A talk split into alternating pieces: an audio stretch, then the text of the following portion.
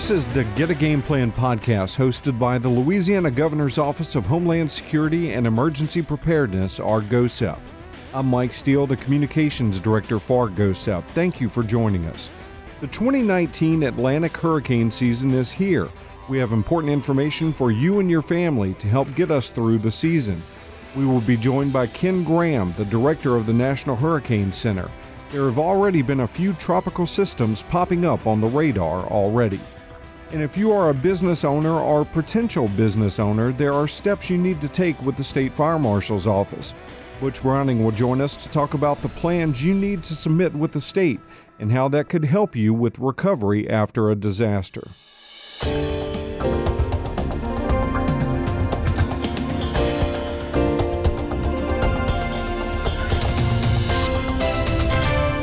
Before we get started with our interviews, we like to start each episode with an emergency preparedness tip. Today, we are once again talking about your personal communication and contact plans. If you have children at a school or daycare, ask questions about the emergency policies for that campus. Find out how they will contact you during an emergency. Depending on the event, you may not be able to pick up your child. Check on the authorization school officials require to release your child to a designated person for pickup. Also, your family may not be able to get together when an emergency occurs. Think about a contact point where you could meet.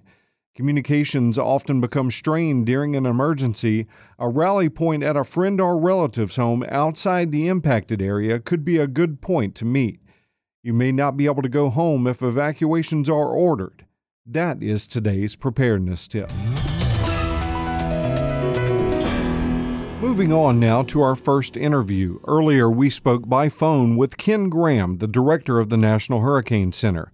But many of you may know him from his previous stint as meteorologist in charge for the National Weather Service office in Slidell, covering the Baton Rouge and New Orleans region. Ken has extensive experience working directly with emergency managers during numerous high-impact events, including nearly 2 decades along the U.S. coast. He has deployed to emergency operations centers, provided impact-based decision support briefings for emergency managers and elected officials, and delivered numerous training sessions and exercises related to tropical weather. Ken was elected a board member of the Louisiana Emergency Preparedness Association, is a member of the National Weather Association and the American Meteorological Society, and is a licensed ham radio operator. Ken, thank you for joining us. Absolutely. Just great to be here. I want to start by saying we are fortunate to have you in your new role, but the service you and the National Weather Service staff have provided us is probably greater than most people realize. We're lucky to have those relationships here in Louisiana. Now, if we could kind of talk about hurricane season, we've already had a minor threat in the Bay of Campeche as the season started. A few weeks ago, a minor threat popped up in the Atlantic. Can we read anything into those early storms? I tell you, historically, you can get those early storms, and really doesn't really have a total bearing on what the season is going to be like. But I tell you, the minor threats in the Bay of Campeche just sure reminds us it doesn't take that named storm. It doesn't take that big storm to bring in tropical moisture from Texas all the way to Louisiana. It just had some flooding rain. So it's just another reminder to be really careful about, associating any of these systems with having to have a name or be strong. Just, you got to listen for those impacts and those forecasts, even for rain. We did a couple of presentations with our local partners kind of at the beginning of hurricane season. And one of the things the National Weather Service really seemed to be stressing was, with some storms, you have 4 or 5, maybe a few days longer to prepare. But with some storms that pop up in the Gulf, you may not have that long of a window. Is that something you're really trying to get the public to understand? Yeah, it really is. And it was interesting, with Hurricane Michael moving into Florida last year, and we knew there was only about a 3 days lead time on that Category 5. So we looked back at records of some of those Category 5s. And by the way, there's only been 4 Category 5s ever hit the United States. And it's interesting that every single one of those was a tropical storm just 3 days prior. So it's a reminder that, we don't always have a situation where you can watch them come out of the Atlantic into the Gulf and lots of lead time. If they form in the middle of the Gulf, it may only be 2 or 3 days before you feel those impacts. So it goes back to being prepared and being ready to to be able to activate your family plan, your business plan really quick when you have to. You recently joined us for the Louisiana Emergency Management Conference in Lake Charles. As part of that presentation, you mentioned statements from the public can be concerning sometimes. I want to mention a couple you provided and tell us your thoughts on each one. So the first one you mentioned was, it's never flooded here before. Why is that a little concerning? Yeah, it's interesting because, I guess 25 years of doing this, you start to see just a lot of impacts over the years. And it's, it's never flooded here before. And, and a lot of times it comes from, places that, houses were built in the 90s or the 2000s, or the house is only 10 or 15 years old. But to say it's never flooded there before, it's a very short record in history when it comes to rainfall. So I think it's just a reminder, just because it hasn't happened in the past doesn't mean it can't happen. And anywhere in the state of Louisiana, you get flooding rains, any sort of tropical moisture, and even outside of hurricane season with a stalled front, if there's enough rain, you could definitely flood. So it's just something to be aware of. And another phrase is, they always turn, when talking about, maybe a tropical threat. And we hear that a lot. And it's one of these things that you don't have to be just in the track to feel those impacts. I mean, if you look at the cone that we issue here at the Hurricane Center, that is simply where the center could be 2/3 of the time. So a couple things to remember: 1/3 of the time outside the cone, but lots of impacts outside of that. So if you haven't been hit in a while, that doesn't mean anything. That just means it's turned somewhere else. It's just a by chance that they've turned. And if it happens for a while, we have a tendency to say that they always turn. That's not the case. It only takes one, and you got to be prepared as if you're going to be hit. You brought up a good point, because I was able to go work in a couple of other parts of the country as storms threaten the coast. And that cone, there is a lot of misunderstanding about that. Even in other parts of the country, you hear people think, well, I'm outside the cone, so I'll be okay. But that is a very important thing to state, that the impacts are much greater a lot of times. Yeah, it's really important fact, because it's, we ask people what shapes their decision making, whether they're going to evacuate or not. And a lot of times they'll say, well, I'm in the cone or not in the cone. And we have to talk about that more, because that's not one of the factors. It's about those impacts, and the cone is not, it's not a cone of impact. And I will say we have an interesting study that we have going on. We're involving social and behavioral science. We're going to study the cone and get a lot of data to see if there's ways that we can change the cone to really start reflecting more of these impacts. So we're going to have data on that in the next couple of years, and we're really going to study this more to make sure we get people to take the right actions based on the products that we issue. One of the other comments you mentioned was, I thought these storms came once in 100 years. With a lot of the big flood events in Louisiana over the past couple of years, there does seem to be some misperception, I guess, about that statement. Yeah, I think it's an important statement, and the Weather Service, we rarely even use the terminology 1 in 100 storm or 100-year storm. We try not to do that, because, we saw in the Baton Rouge flood in 2016, there's a lot of places outside of that 1% that flooded. So it isn't about all that, and a 100-year storm can happen 2 years in a row. All that 100-year storm means is the statistical analysis of 1 in 100 chance every single year. So a 1% chance every single year. And what concerns me is that doesn't really sound like a big deal. It doesn't sound like a big chance, 1 in 100, 1% chance. But if we change that terminology, I mentioned this in the presentation, it's important. The same thing as 1% or 1 in 100 is also a 26% chance of flooding in your 30-year mortgage. All those are the same. So that gets more attention, and we got to talk about it. If it can rain, it can flood, and it's a reason to always be prepared. No doubt. So one of the other phrases, and this is kind of a pet peeve of mine, I guess, when I'm dealing with my friends and relatives even, but when you hear people say it's just a tropical storm, why bring up that phrase in your presentation? I tell you, Louisiana's no stranger to that. I mean, you look at the Baton Rouge flood, that didn't have a name because it didn't have the wind. The category is based on the wind. There's no such thing as just a Cat 1 or just a tropical storm. And the data is very clear. In the last 10 years, Category 1 storms have caused 175 fatalities and $103 billion worth of damage. Wow. So it's not about those big categories. It has nothing to do with that. It's about the impacts. If there's, a forecast for 15 inches, 20 inches of rain, 30 inches of rain, listen, it doesn't matter what the category is. That rain's going to cause flooding. So it's so important to realize, never say just a tropical storm, just a one. Isaac, I go back to that and I remember, people saying just a Cat 1, but look, it was a 12-foot storm surge. That was 8.2 foot of storm surge in Lake Pontchartrain.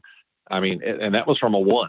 So it's about size, it's about speed, not about the category. And the final one we'll kind of delve into is this didn't happen last time. Why is that? Why should you avoid that type of thought process when it comes to storms? Just because it didn't happen last time doesn't mean it couldn't happen next time. It's one of these situations that we have a tendency, every human has a tendency to base their risk analysis on past experience. And I can tell you, little teeny changes in a hurricane can make a big difference on the ground. 30 miles difference could mean, for any given spot, it could mean a couple feet of storm surge or over 10 feet of storm surge. So those little wiggles really do matter. So just because it didn't happen last time doesn't mean it couldn't happen next time. And we can never take that chance. You have to be able to listen to the local officials. You have to think about what could happen to you. I think that's an important factor, because if you compare storms, I'm just being completely really open with this. If you compare storms, it could actually be very dangerous to do that. Every single one of them are so different. Absolutely. So I thought that was a great presentation. A couple of things you included too is my house is elevated.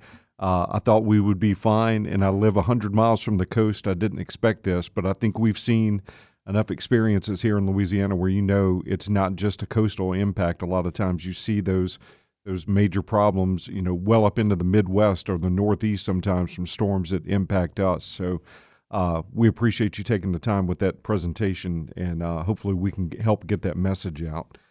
Now, another important thing for the public involves where they get their emergency alerts and information, and I know this is something you've stressed in recent years. Why is that so important?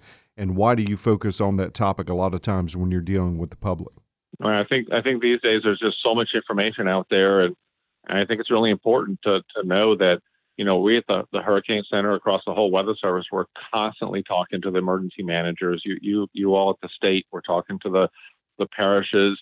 We're constantly talking to our partners in the media. We all are very close behind the scenes to get the right information out. So just making sure everybody realizes, make sure you get, the latest information from all of us partners in the whole business of emergencies, because if you start doing your own analysis of the models, we don't look at one single model. We look at a whole host of them, and we blend those together. So it's so important to make sure that you're listening to the latest information, and the forecast changes. I think it's another thing that I mentioned during the talk, that the forecast does change. We can't anchor on the first piece of information that we get. The forecast changes, they evolve. We talked about those strong storms. Those Category 5s were just tropical storms 3 days prior. That forecast can change. So have the latest, constantly get the latest information. And look, if you have your favorite source, bookmark it now, have that source, and that's the one you go to when you need it. But the biggest thing is listen to the local officials. The parishes, you all at the state, do such a great job getting that information out. I think everybody should make sure they have those locations bookmarked on their phone and also their computers. I want to bring up one example you talk about a lot, and that's if you look hard enough, you can find what you're looking for as far as a storm path. So we had a situation with that Bay of Campeche, system that kind of popped up a few days ago, and that was actually kind of on a track for about a 10-day forecast earlier. So when it finally popped up, we started looking at it, and one of the long-range forecasts actually took it right up to the central Gulf of Mexico. And so when it popped up, I started seeing if anybody had those types of models, and sure enough, I found a couple of people that predicted it was going to come up into the, straight up into the Gulf. But, most had it going into Mexico. But I thought about you, because you always said if you look hard enough, you can find whatever you're looking for on the internet. And that was exactly true with that situation. And that's such a great example, because there was one of the models that strengthened it into a pretty strong hurricane and brought it right up into Louisiana, close to New Orleans. And yeah, we see all that. We look at that. And it was only a couple runs. It didn't happen prior. It happened one or two model runs, and then it stopped. After that, it picked up on something. We never bought off on that. The forecast was never for that. So that's what we're talking about. If you look hard enough, you'll find one of those, and you start getting some hurricane fatigue if you start looking at those every single time. So that once again, it's so important. Listen to the official forecast, because we're looking at all that. We're taking all that into account, and it's not just one model. We got dozens and dozens that we look at. Well, thank you for your time. We really appreciate the support you provide for Louisiana and now everyone, potentially impacted by these storms. But thank you for joining us. We always look forward to having you on the show. Absolutely, anytime.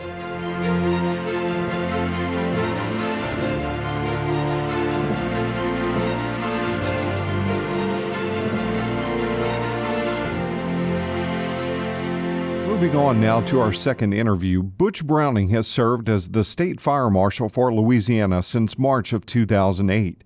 For the past 3 decades, he served in all levels of fire service, including stints as Fire Chief for District 6 in Baton Rouge and the City of Gonzales Fire Department. Sir, thank you for joining us today. Yeah, Mike, it's an honor to be with you right now, buddy. I appreciate you giving me some time. Now, what we're going to talk about is something that's not directly tied to emergency management, but it's still important in other ways. That's submitting a plan review with your office. Now, for those not familiar with this process, explain what that involves. Well, post-incident, post-storm, we've created a real expedited way of getting people back in the buildings. And, as we survey buildings, we find that we can quickly on-site permit a building, but many buildings are going to require repair, whether it be structural, electrical, or even fire protection systems for that matter. They're going to require repair before they can be occupied. So the plan review process is our normal process of getting buildings into commerce as we operate every day in the fire marshal's office. But this process of plan review after an emergency is a much more expedited process where you would go online to our portal and you would actually enter in the scope of work to be performed.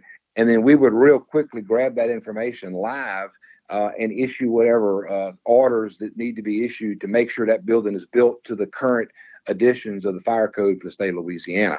It's a real quick process in emergencies because we have a lot of depth in our people that are doing those reviews. Typically, we do those reviews in 5 days, but after an emergency, we attempt to get things turned around within 24 hours.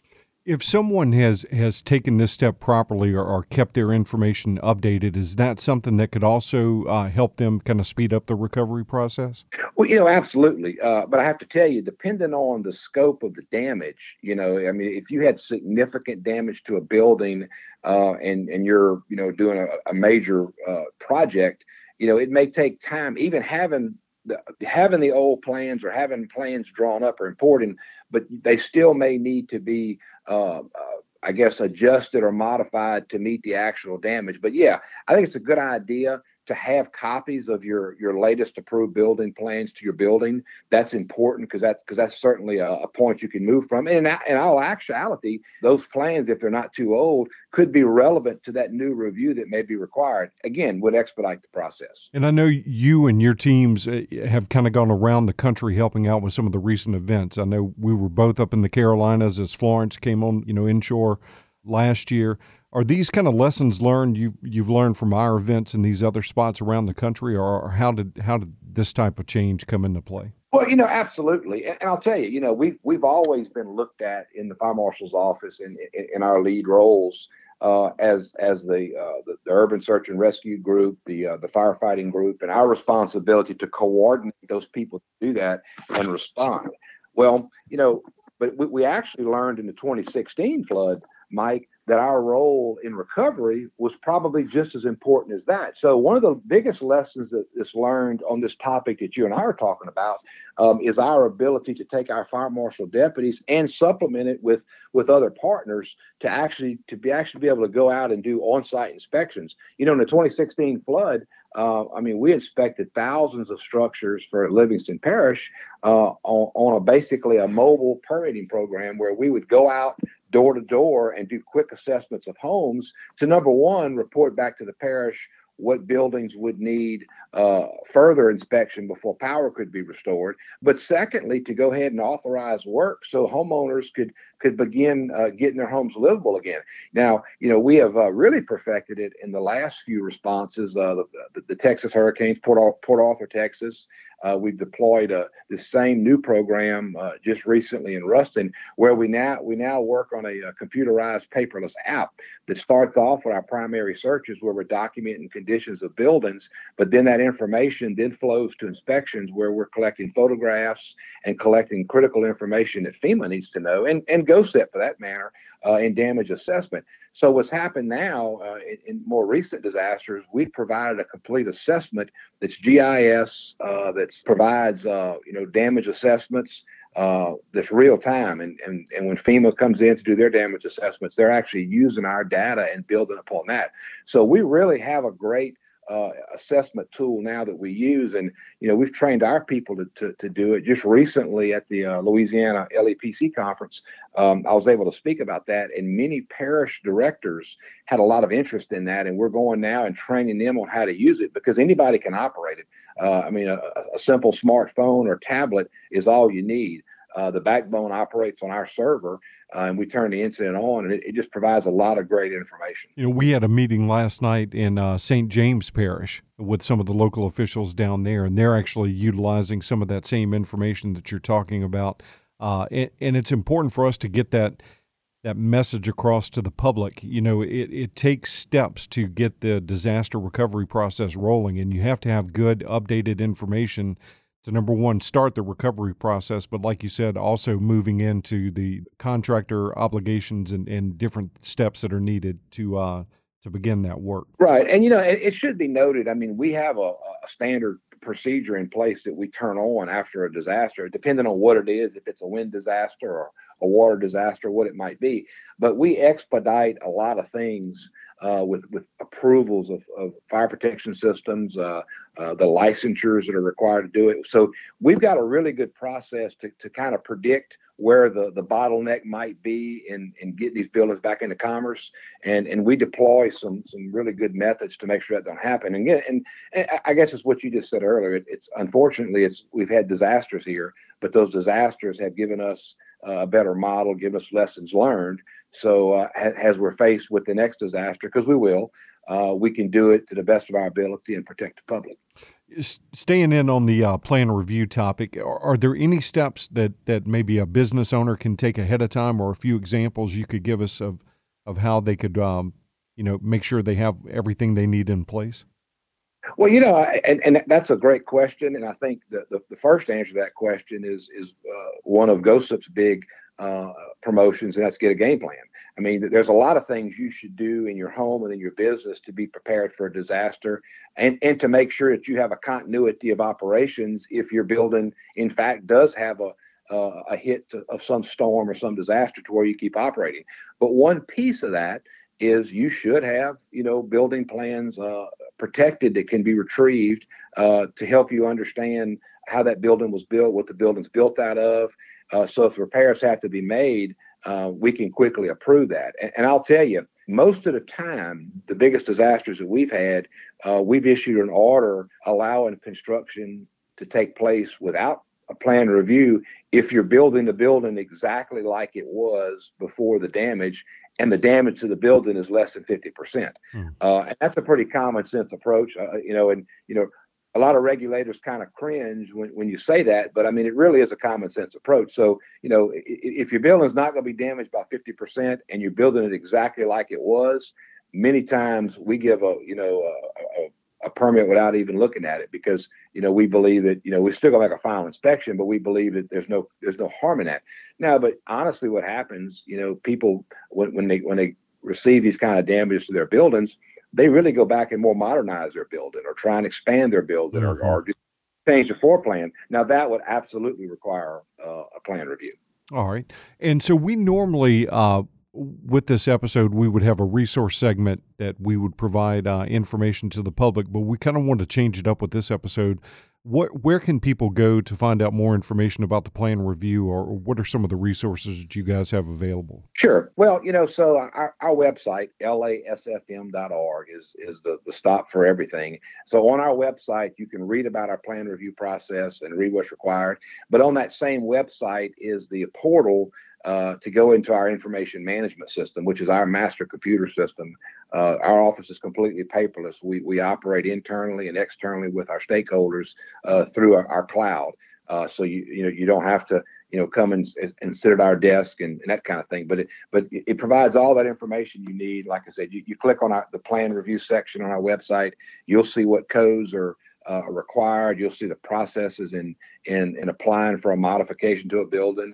And then we would also, in the event of a disaster, we put the emergency orders on the front page of our website too. So people could go to our website, post a disaster, and see what expedited orders we've done. But Mike, what we do, we'll embed with those affected parishes, and our deputies will be knocking on their door when they raise the flag that they need help, as opposed to having to touch us through the web. I mean, we really work real closely with the local building officials and supplement their operations to make sure that we work as a team to satisfy the fire code and the building code. But moreoverly, make sure if people are in buildings that they're safe. That's always been my concern, when I see these storms and people are out of power and or in a damaged home. Well, that might be good for 24 hours, but after 24 hours, it becomes a very, very dangerous situation. Well, and it's so important in the overall recovery phase to get these businesses. It's great to see you guys are taking these steps, because once an area has their businesses return, that whole recovery process really ramps up to another level. So if we can get them back online, as quickly as possible. And it's good to see you guys are taking that proactive approach. And I might also add, on our YouTube channel, Louisiana Office of State Fire Marshal, we do have a tutorial video on our plan review section, a Did You Know section. Well, we appreciate you taking time out with us today. That website does have a lot of great information. There's information on there you may not be aware of that's available, and it's really easy to access that. So we appreciate you taking time out with us and explaining that process for us. Absolutely. And call on us if you need any more information. We appreciate being a partner with GOHSEP. You bet. Thank you.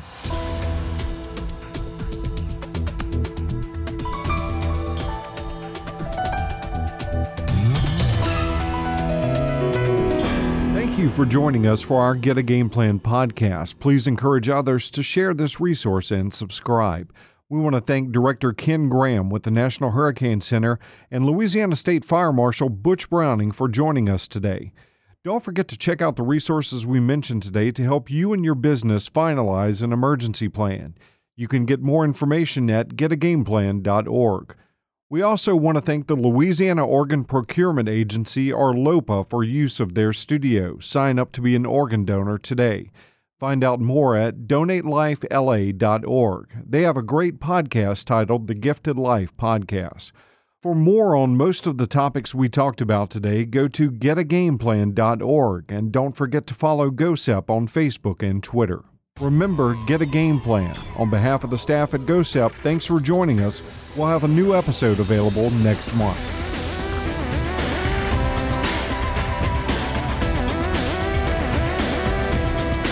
Podcast is produced in partnership with LOPA and the Gifted Life Podcast.